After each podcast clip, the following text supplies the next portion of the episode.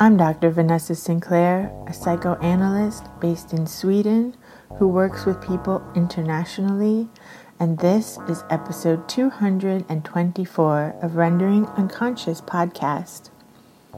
My guest today is Mitch Horowitz, a historian of alternative spirituality. He is writer in residence at the New York Public Library and the PEN Award winning author of books including Occult America, One Simple Idea, The Miracle Club, Daydream Believer, Uncertain Places, and the forthcoming Modern Occultism. His reporting has called attention to the worldwide crisis of violence against accused witches. Mitch will be joining us on January 15th at Morbid Anatomy Museum online to discuss his new book, Uncertain Places and Strange New Worlds. Visit morbidanatomy.org slash events for links and more information or psychartcult.org. You can also visit Mitch's website, mitchhorowitz.com and be sure to follow him on social media at Instagram at Mitch Horowitz23 and Mitch Horowitz at Twitter. You can also support his work at Patreon at patreon.com forward slash Mitch Horowitz. He's also teaching an upcoming course in February on parapsychology, history, findings, and challenges through the Theosophical Society in America. For more information, visit their website theosophical.org. Rendering Unconscious is celebrating five years, so I want to take a special moment to thank all of my listeners, guests, and our Patreon community. Thank you so much. I wouldn't be here without you. You can support the podcast at our Patreon, patreon.com forward slash Vanessa23Carl. Thank you so, so much. Your support is so greatly appreciated. You can also follow me on social media at rawsin underscore. That's R A W S I N underscore at Twitter and Instagram, and Dr. Vanessa Sinclair 23 at TikTok. You can also visit my website, drvanessasinclair.net, and for links and more information to everything discussed on this podcast, visit the main website, renderingunconscious.org. As with nearly all episodes of Rendering Unconscious podcast, there is a video of this discussion available at YouTube visit Trapart Films YouTube channel. That's T R A P A R T Film at YouTube or search for Rendering Unconscious Podcast. Well, as I said, Mitch, I'm so happy to have you here. You're my first podcast of 2023, which I think is a really great way to start the year. Sweet. Glad and to be here. There's so many different ways we can go. But what pops into your mind first? What are well, you doing? we were we were we were just talking about the the crisis of uh, academia and the esoteric. So since I'm fresh off that off mic discussion, I'll I'll bring it up to kick things off. You, you know, th- there has been a flowering recently of really great study of the esoteric in academia. I'm thinking specifically of the work being done by uh, Jeff Kripal and April DeConick at Rice University, and there's other work done. But there is a inevitable poverty of that work, inquiries into the occult, the spiritual, the esoteric within academia, because very often, as with a good deal of mainstream media, uh, claims of disbelief are the ticket to entry. And there are some uh, scholars of the esoteric who I know in private actually do engage on a believing scale, as I do. I call myself a believing historian. But in public, they disengage from that as a kind of fee of entry to the academic nomenclature. And it's a it's a very very tough spot to be in, and uh, I think it should give people pause who are embarking on those careers, whether that's a price they want to pay. Yeah, as I said, it's I feel like it's so deadening because the university, it's like you can be studying these kind of subversive fields, be it occultism or psychoanalysis, but you're doing it in a university setting, which are these huge corporations that like pretend to be about learning, but really they're about the bottom line. Absolutely, and we we lost uh, the philosopher Jacob Needleman several weeks ago, and uh, I wrote a tribute to Jerry on Medium called What We Lost When We Lost Jacob Needleman. And he was educated at what are considered the finest universities in the US and Europe. And he said to me, All the years that I was studying religion, esotericism, and so forth, never once did any of my instructors broach the possibility that any of these ideas could actually be true and could have practical application to the life of the individual. And Jerry taught as a believing philosopher, as a believing instructor. And I think it it proved very difficult for him. Uh, he he had so many accomplishments, so many accomplishments, but a pain that he sustained throughout much of his career. And I read about this in the piece was that he was not accepted within much of lettered culture here in the United States. And prominent reviews, reviews in opinion shaping journals were very, very rare. And part of the reason Jerry was not accepted was because he did write from that place of authentic inquiry, of not only respect for, but engagement with the religious traditions. And maybe it's changing a little bit, but during the majority of his career, unless you were coming from a very, very particular place within the Abrahamic traditions, or unless you were coming from a kind of very psychologically informed Buddhism, profession of belief was a bar of entry to a great deal of lettered culture. And that was a sorrow that, you know, he had to carry with him throughout a, a good part of his career. Yeah, that is such a good point because Carl and I were talking about this the other day, and like he said, you know, when he was when it was his time to go to university, there was no like studies of Western esotericism like there is now. Like it's become a big kind of field, and it's like we were so excited to see it like coming into prominence in mm-hmm. academia and having a place and having departments open. But i've quickly like become so saddened to see how like it's become dead. And like you said you have to come from a prescribed like socially acceptable point of view whether it's like the abrahamic traditions or like just looking at all of the deities and everything as like psychological constructs you know? Right and if it's right. not coming from those kind of socially condoned places then you know you're written off as like batshit or whatever. Exactly Exactly. And even the, you know, it, going to an adjacent field, the question of uh, UFOs or extra physical encounters, the late John Mack at Harvard suffered terrible calumny for interviewing uh, people who reported abduction experiences.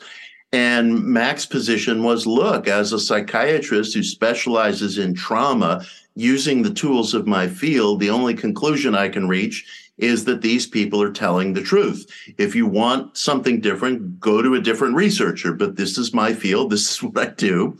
And he suffered just terrible, terrible pushback for it.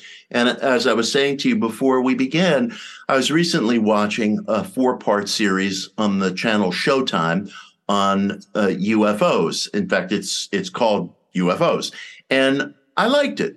Uh, and there were some very good people interviewed on it, including uh, Leslie Kean, who I have tremendous admiration for, Ralph Blumenthal, uh, Helene Cooper. They were the three who broke kind of the UFO Pentagon story on the front page of the New York Times in 2017.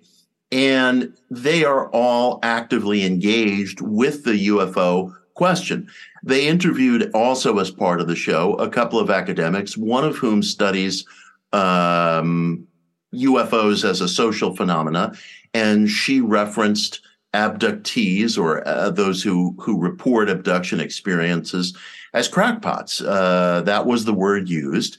Uh, maybe she said other things that were more leavened, uh, that were more generous in terms of inquiry off camera, but that's what made it on camera.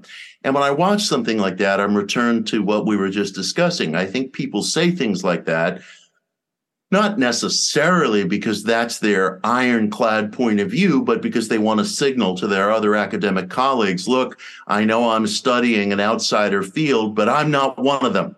Rest assured, you know, I'm sipping my coffee at conferences with the rest of you, and uh, I'm not someone who can be lumped in with what I'm studying. And I think there are ways to signal that that are appropriate if they're true.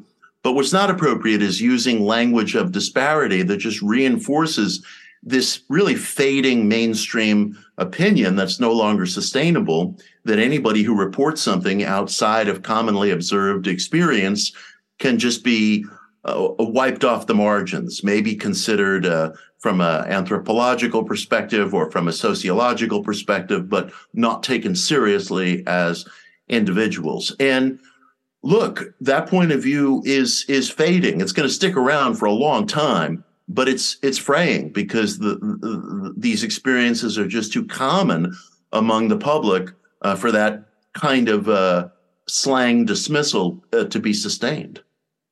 Yeah, exactly. I mean, in, in my practice as a psychologist, psychoanalyst, it's like everybody has some sort of experience that's like not acceptable like and they always have to preface it and it always makes me so sad people are like i know this sounds crazy but da da da da or like i don't want you to think you know i don't want you to think i'm crazy and you know because people get locked up for these kinds of things these ideas yeah. and it's really it's really just tragic and like freud himself he he used to uh, do thought transference experiments, you yes. know, with his colleagues and had to keep them quiet because he wanted to make sure that psychoanalysis was like accepted medically. Yes, and I'm really glad you brought that up uh, apropos of Freud. I'm writing a new book right now called Modern Occultism, which is a massive book. It's a history of the occult from literally Cleopatra to chaos magic. And um, I'm not sleeping much these days. Um, a lot of caffeine going into that book. But I do write about Freud's very deep and distinct interest in telepathy and ESP and how ingenuously he spoke and wrote about it. People in our culture continue to have this misperception of Freud as this ardent materialist. And while he did, as you were alluding, do things to cement psychoanalysis's place uh, uh, uh, within mainstream medicine, mainstream therapy, from his early in his career as a young man, uh, when he was uh, an early member of the Society for Psychical Research in both the U.S. and Britain, and later in his career, he continued to write and talk about these subject matters. And as you're probably aware, his British biographer Ernest Jones uh, complained to him and said, "Look." If you're talking or publishing on this material, you're validating the claims of the occultists. And Freud wrote back to him and said, it's first steps that matter. Everything else follows. Let's be ingenuous in reportage. Let's let's be forthright in reportage of our impressions, of our experiences, of our clinical episodes, and people can make of it what they will. But Freud refused to get into this back and forth about whether or not it was going to validate the occult. And I, I, I quote that in the book. I, I write about that aspect of his career. And it's so important for us to recover that and not forget it, or we're just walking around with amnesia. Totally. And the the the way that things get kind of squashed so quickly is like uh, psychoanalysis, as much as you wanted to be mainstream, it like had such a flurry, and then it gets just kind of completely put down again. And even with like the feeling of the academic studying the esoteric and the academic it's like oh it's such an opportunity but then immediately like people don't want to deal with it as something that's like real. It just becomes like anthropology you know? And it's amazing how people quickly as a group a society like squash these ideas that are really subversive or do in my opinion there's there are parts of people that have such agency for ourselves and it's like the collective control or whatever you want to call it just immediately shuts down like people's innate like human agency that's inherently magical in my opinion. Yes.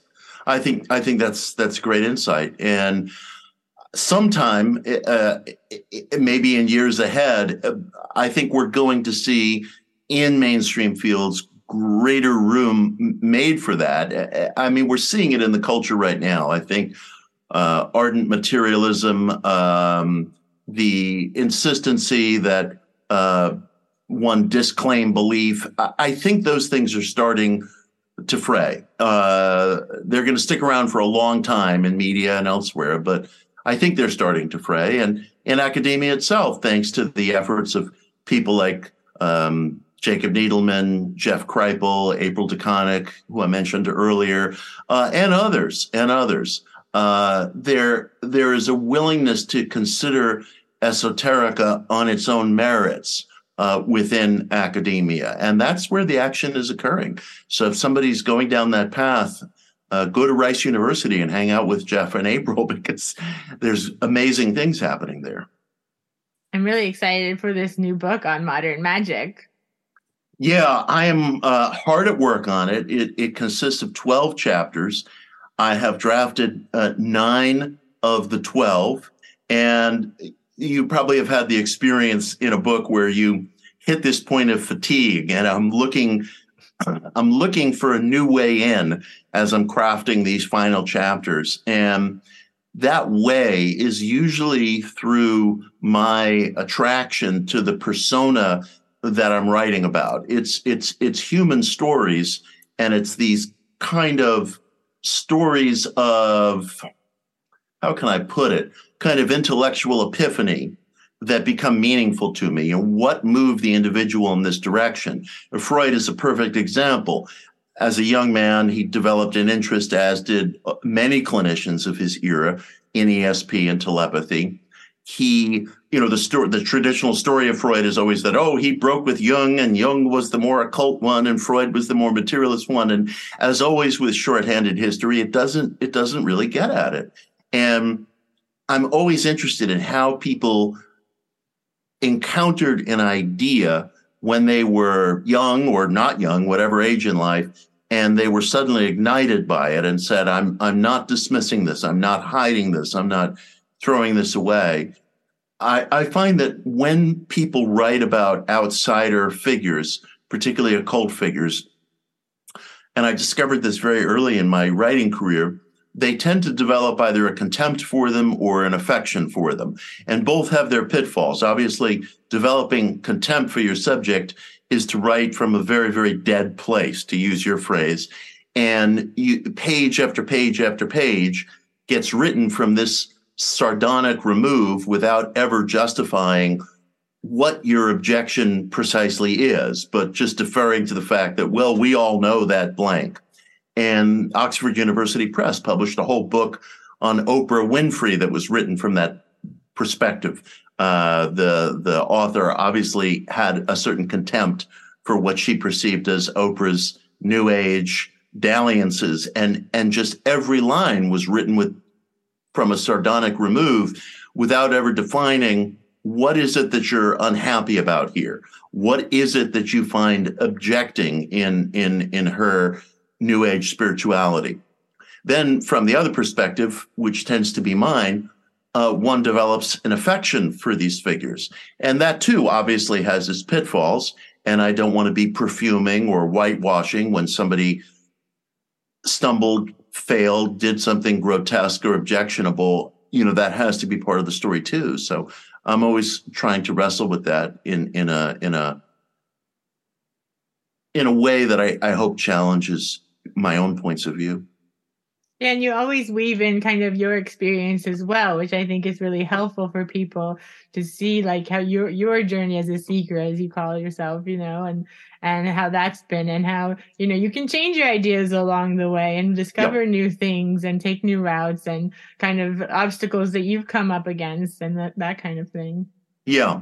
And th- th- that's proven true in my own experience. And that's thanks uh, in large measure to Carl. You know, when when I encountered his book, Occulture, uh, in fall of 2017, I felt, frankly, that my search was getting kind of stale. There was a repetition of ideas. There was a repetition of statements that I didn't like. And I've we've spoken about this before, but when I encountered Carl's chapter on the magical intellect of Anton LaVey, I saw this and I had this experience that I'm sure many of your listeners can relate to. The moment I saw that chapter, knowing Carl's intellectual gravitas, I said to myself, there's something here that's going to be profoundly changing to me. And I read that chapter, and all my stereotyped views of Anton went out the window. And suddenly I was encountering this figure who was much richer, fuller, more interesting, more challenging than I had previously thought. And it marked a great change in my path, which has continued. No, I think it's a perfect example LaVey as a person and also Satanism in general. Like just mm-hmm. the other day, I got an Instagram message that someone said, like, I have to ask, is it true you're in a satanic cult? and I'm just like, oh, yes. oh Jesus, you know, yeah. it's just yeah. like I think that's emerging between like Satanism and having like Blanche on the podcast and Carl, obviously, and then like the occult. You know what I mean? It's like the only satanic cult I know is like the the Christian church, you know. but uh, but it's just like. Uh, like Blanche said when I had her on, it's like uh, if you have such a reaction, knee jerk reaction to this word Satan and Satanism, it's like think about how many other words that you're having knee jerk reactions to and not really thinking about, you know, what they mean or why you're having the thought or the reaction that you're having when you're encountered with these signifiers, you know? That's wonderfully put. And I am very open to speaking about my dedication to Satanism and my definitions and my understanding of that. And I find that there are different ways that this gets processed uh, in the media. Some hosts will never bring it up. You know, they've read my books, there are references in there, and they just stay off the topic. And that's fine if they don't want to discuss it. I mean, I'm not, you know, there's no particular box I have to check um, some, a small number, take umbrage at it.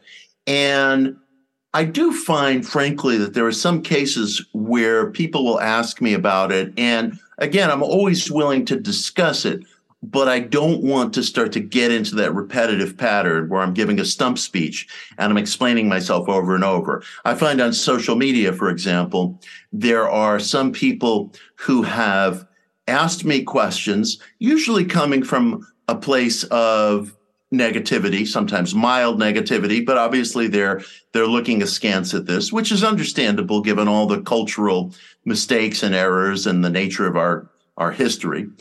And I will offer a clarifying explanation. And I know that they've read my books because sometimes they'll make reference to them or what have you.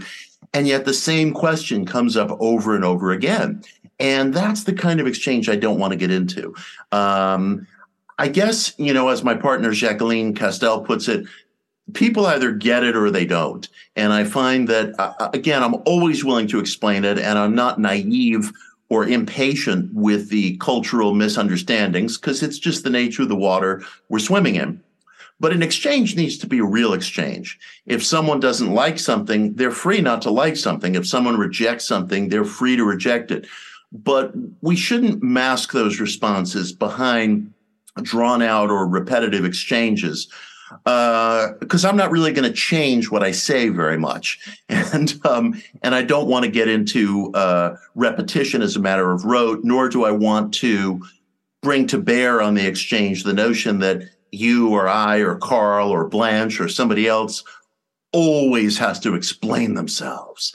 You know, there's a certain point past which that starts to become um, just a position. And I'm not here to articulate a position. I'm here to search. Yeah, exactly. And you don't want to be put in this defensive position of, like you said, of having yeah. to explain yourself all the time. You know, it's like, yeah. go read my books or my Medium articles. right, right. You might like them, you might not like them, you might be indifferent, you know, but they're all there. Yeah.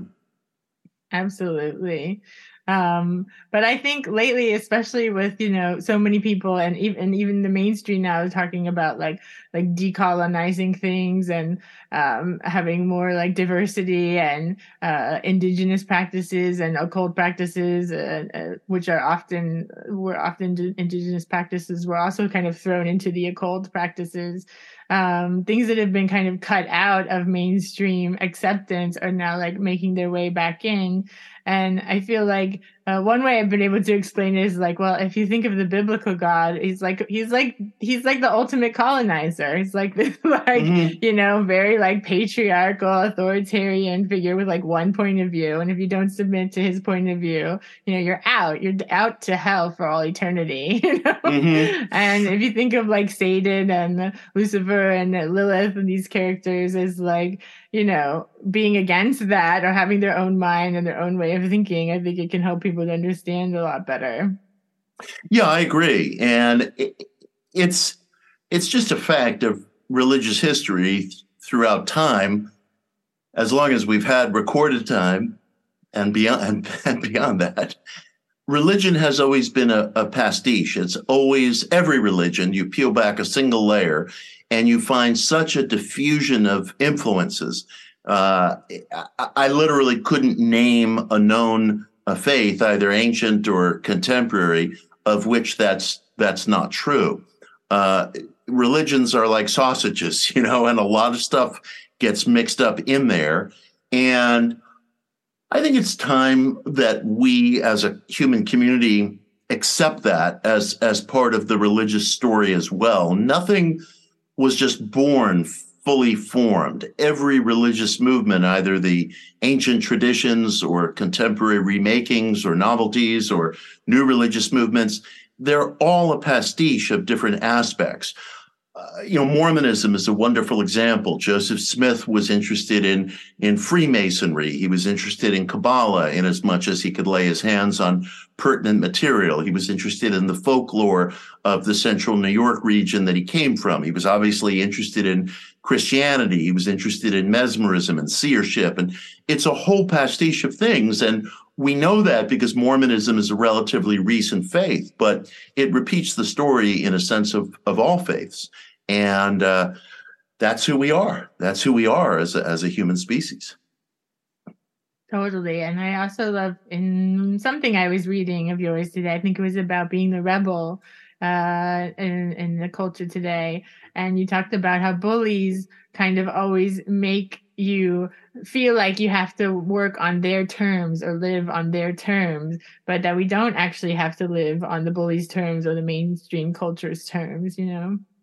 Yeah, uh, the bully always has plausible denial, and um, the bully is, of course, always his or her own hero, as we all are. You know, we all have a hero staring back at us in the mirror when we when we gaze in it, and I think it's imperative for people to at least exercise the option, understand the option that they don't have to be around people who are tormenting of whatever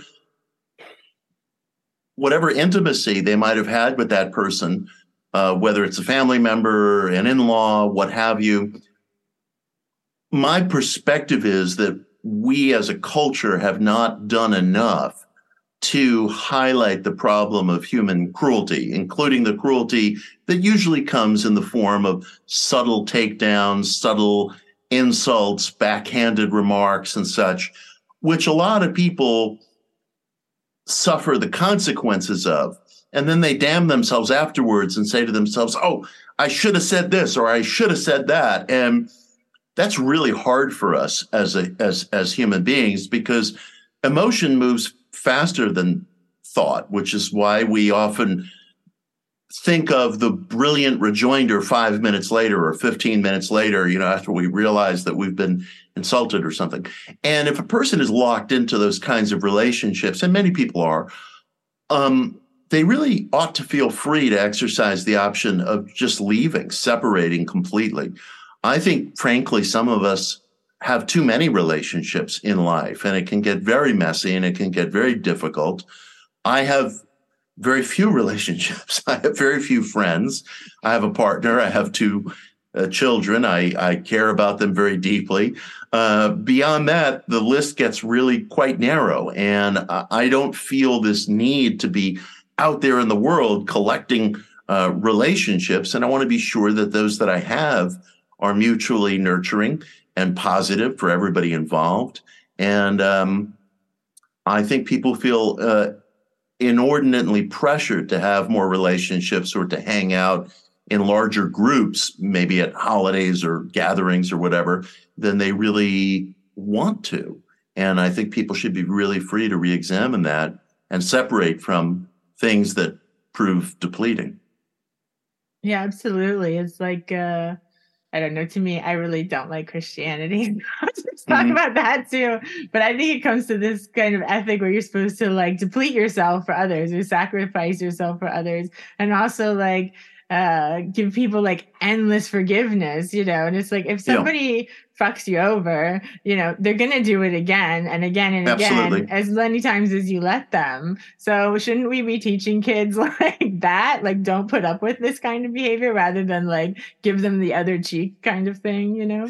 I agree. I, I have an essay in my new book, Uncertain Places, uh, and it, it, it's called Against Tradition, but it's really a dissent from forgiveness.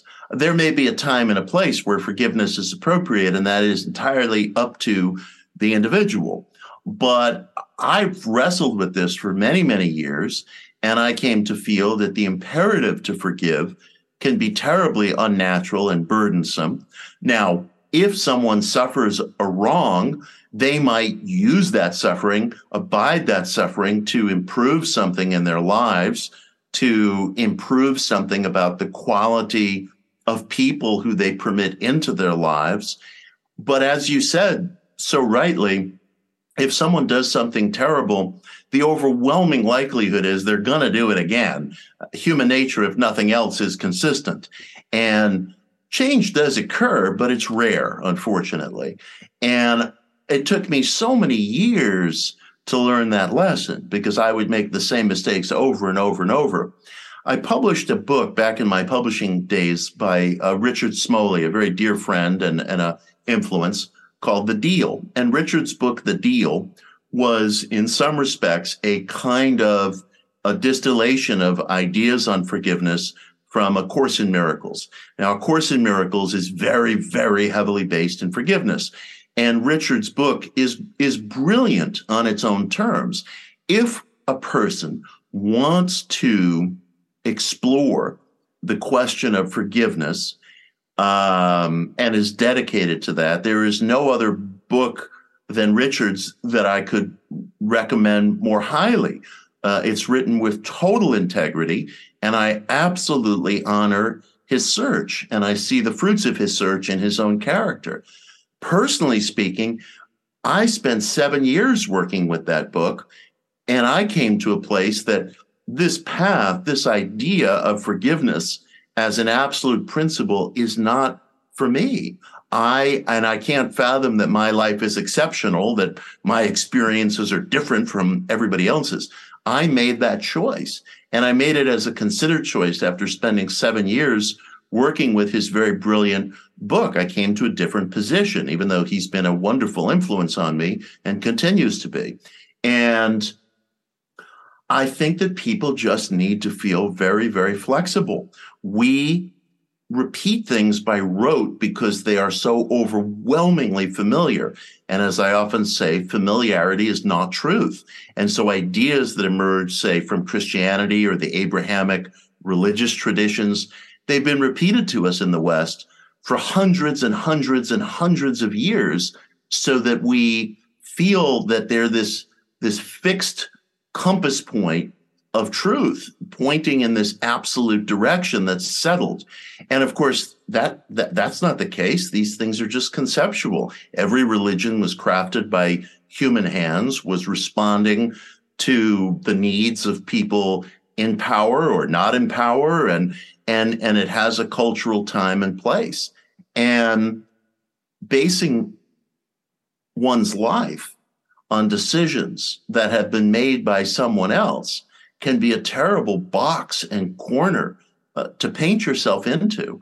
So it's been a big issue for me personally over the past year, two years, to really try to look at the way in which some of this Abrahamic religious language, as well as language from the Vedic traditions, have been so repeated and so concretized in our culture that they present these this perimeter of limits within which the individual is expected to function. And they produce a lot of repetition, a lot of concepts that even on the alternative spiritual scene, people are almost shackled by in such a way that there's not a vocabulary to speak outside of it, to think outside of it, which is one of the reasons why I really celebrate Anton LaVey's work, because questions of Satanism, whether one comes from a more material direction or a more extra physical direction, as I do, they can represent for the individual. Uh, there's a lot of integrity and a lot of differences within following that outlook, but it can represent for the individual, at least as it has for me, the opening crack of saying, I don't need to accept conceptualizations that have been presented as absolutes. That's been my experience. And it all comes down to my wish that people feel flexible in their approach, that there isn't this one size fits all uh, ethic for everybody. And it was funny that my favorite response I got on this piece uh, in opposition to forgiveness, uh, I got some pushback, but I got a wonderful note from a woman who said, This is exactly my point of view. I'm so glad you expressed it. And anytime I express it, I find that people get agitated with me, even if they have no connection whatsoever to the situation that I'm talking about, as if it's this article of faith that we all have to uh, buy into. And I, I just want us to think flexibly. Yeah, and I love this example too that you talked about of like having someone you admire and reading their work, but then coming to a different point of view or deciding that you don't agree with everything. I think that's really essential too, because I feel like our culture is also set up so much for people to accept these kinds of things that are presented to us, whether they're like cultural norms or just like information from like a mentor or a master or whatever. Um, but I really feel like the, the best thing to do is to kind of help people decide for themselves or figure out what they believe based on like their feelings, their intuition, their experiences. And that's why, like, like you said, it's so important not to negate people's experiences or call them crackpots or these kind of things, because, you know, everybody needs to learn to trust their experience and not just trust what other people tell them is okay, you know? Yes. And I was, I made a comment the other day on Twitter the porch of the Stoics, where I said, you know, everybody, we all agree with the principle that it's good to read things or encounter things with which one disagrees, but we very, very rarely actually practice it. It's one of those things that we all nod in agreement with, like, right, wash your hands, eat your vegetables, but none of us actually practice this ethic, or few of us do. And William Blake wrote, Opposition is true friendship in the marriage of heaven and hell. But it seems to me that for that to be true, and I do think that's true, I do think opposition is refining. But for that to be true, it has to be formidable opposition. It has to be something that is powerfully enunciated and that you really sit with and that you come to your own perspective on. So I really do encourage people, not just as some sort of sentiment or as some uh, throwaway ethic not to really act on to read and encounter things with which they disagree but they must be works of of excellence they must be things that are really going to challenge you you know so for me that might be a christian writer like cs lewis uh, or that that might be uh, someone like Ayn Rand, whose economic ideas I don't agree with, but whose persona I'm admittedly very smitten with. I mean, she was a protean, self-created individual, much like Madame H.P. Blavatsky. Um, there was a, a academic named Donald Meyer who wrote an extremely well-researched book pissing on the positive thinking tradition, which I care about very deeply. But the difference was that Meyer's book was uniquely well researched and that he had read this material with great and evident care. And the same is true of Christopher Lasch. In my book, um, Daydream Believer, I dedicate a whole chapter to responding to Christopher Lasch's very formidable critique of New Age culture. I want there to be formidable opposition. I want to engage with it. I seek it out. but it it has to be something that has real solidity, and that's the point at which opposition becomes friendship. Yeah, and like you said, something that's actually well researched and people have really thought about it, not something that's just like a knee jerk reaction based on something, a belief that that they have that might just be very superficial.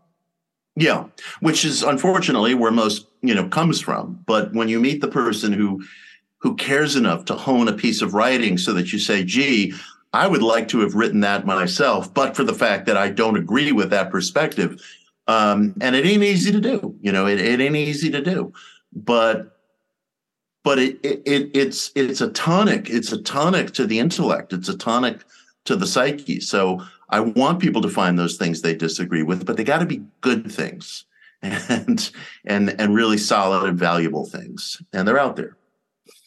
We should talk a little bit about positive thought and the Miracle Club and those kinds of works. Yeah. Um, I had a book that came out this summer called Daydream Believer, which is very personally important to me. And in it, I try to probe the gaps in the positive mind tradition, philosophy, and New Thought, uh, which is now close to 150 years old. And I, I have a, a deep attachment to New Thought because I, I love the premise that thoughts are causative, and I love the articles for experiment that that gives the individual outside of any dogma or doctrine.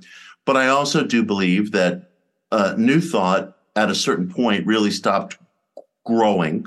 Uh, probably after the death of William James in 1910, who referred to it as the religion of healthy mindedness.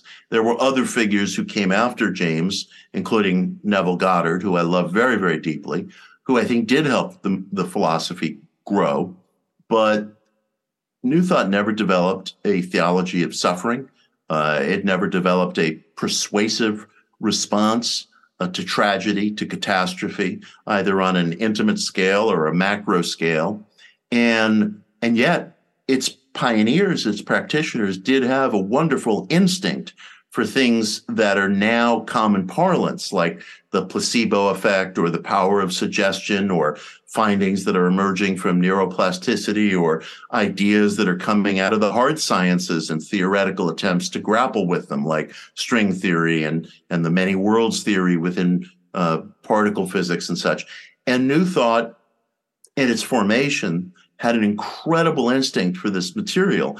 And I, I, I do have an abiding love for some of this popular literature because I think it reaches the individual where he or she lives. And, and again, gives you possibilities for experimentation that don't require signing up for anything. And I love that.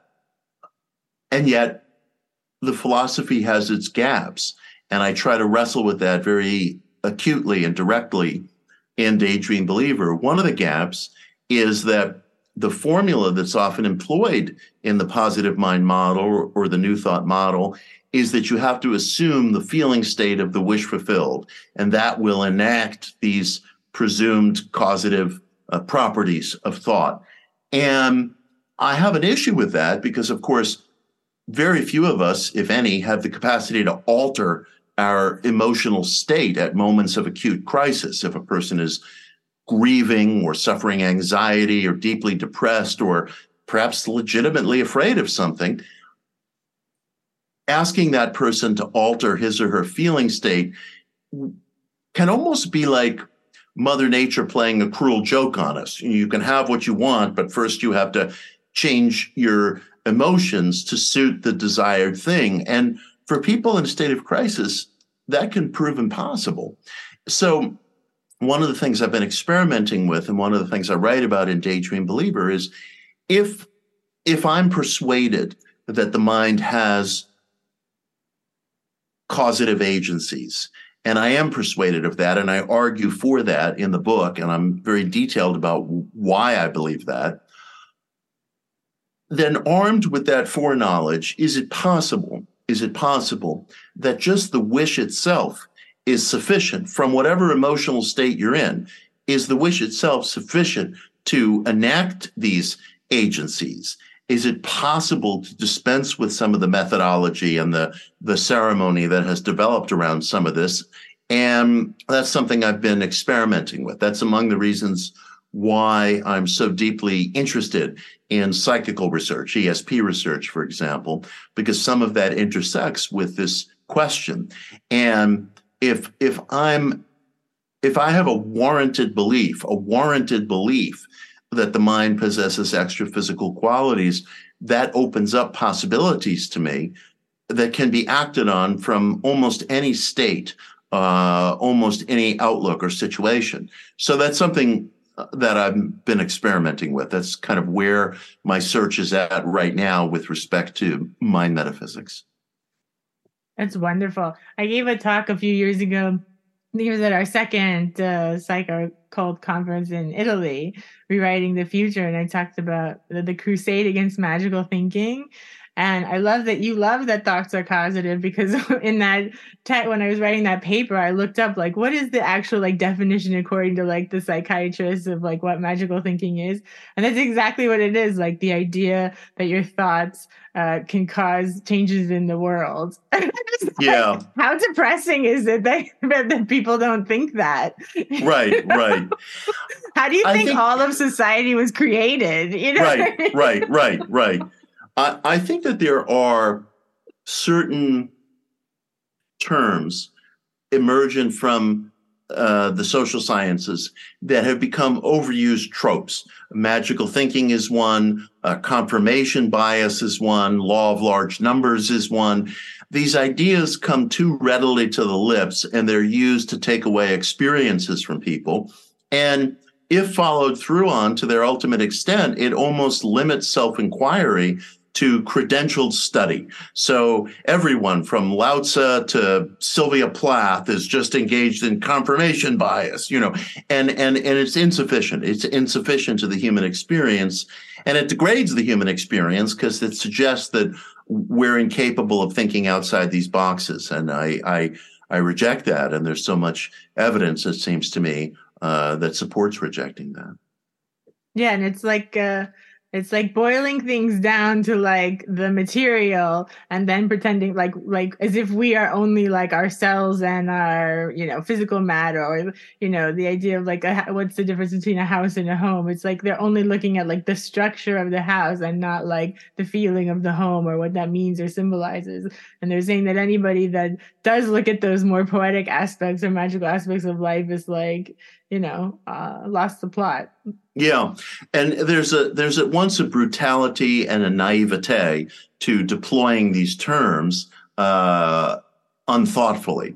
And look, to cite a, a, field that is not at all controversial, neuroplasticity. Within the field of neuroplasticity, we can see from brain scans that sustained thoughts, whatever thought is, I mean, that's another question of its own, but sustained thoughts alter brain chemistry, alter the neural pathways through which electrical impulses travel in the brain. So is that magical thinking? Because in that instance, thoughts are changing reality, actual biological reality, and we can track it through brain scans.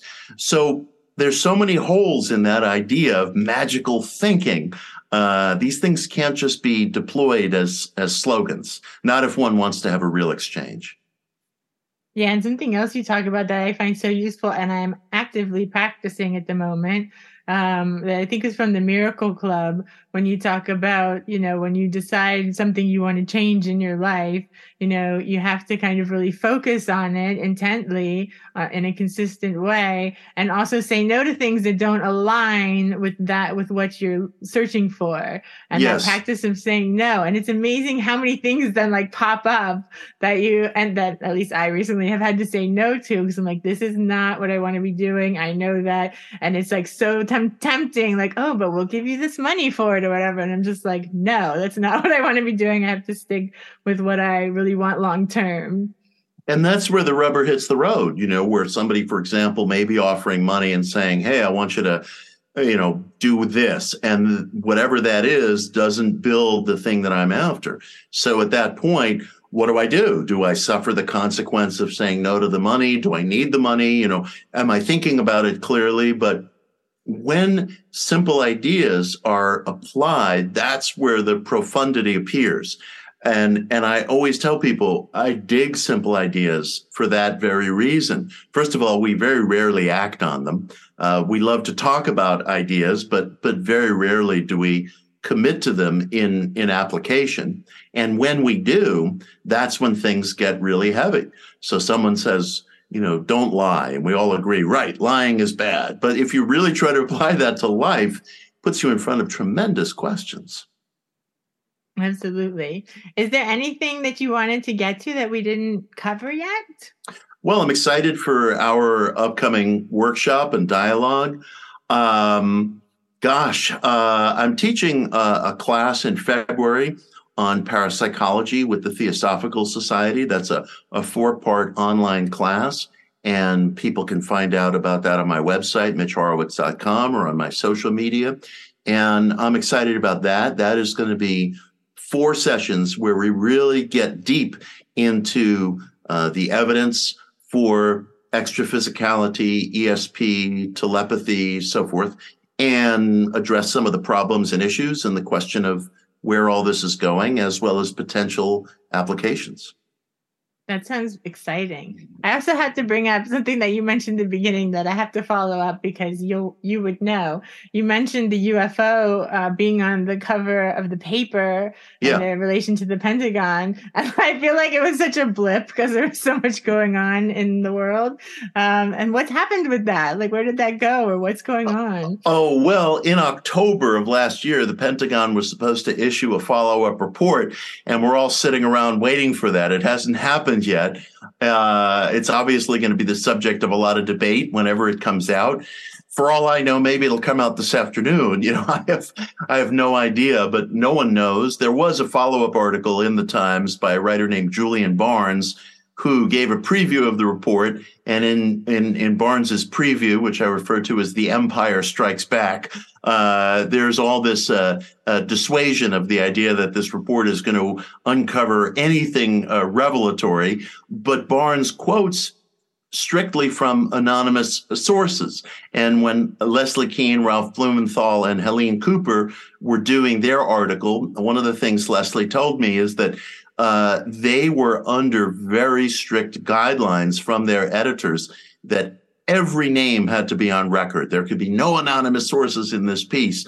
And they followed through, of course. But here comes this counterpiece based on almost strictly anonymous sources. So, you know, you can already see the dividing lines uh, shaping up. But those reporters, uh, Kean, Blumenthal, and Cooper, uh, they did extraordinary work in in placing the UFO thesis into the mainstream, and the genie can't be put back in the bottle. So that's what we face. Yeah, my mom's father, he was very high up in the Air Force.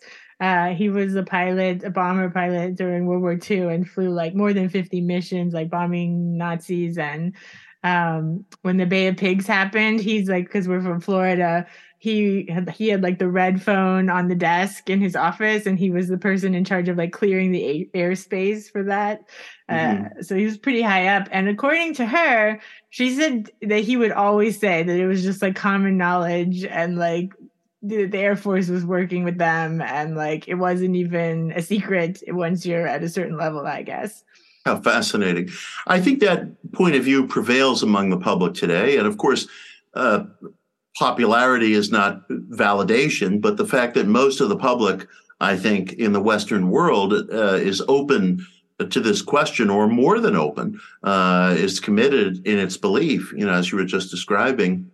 I think it means that that we are on a kind of generational precipice, and this question, I believe, is going to keep growing.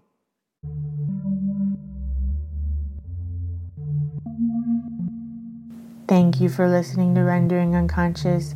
You've just heard a discussion with Mitch Horowitz. Join us on January 15th at Morbid Anatomy Museum Online for a discussion of Mitch's new book, Uncertain Places and Strange New Worlds, a live online talk with Mitch, myself, and Carl Abrahamsson. Visit morbidanatomy.org slash events for links and tickets. And now, perverse, neurotic, profound, a song from the album The Sexual is Provocative, a collaboration I did with Pete Murphy. Available at highbrowlowlife.bandcamp.com. Enjoy. First, an acknowledgement.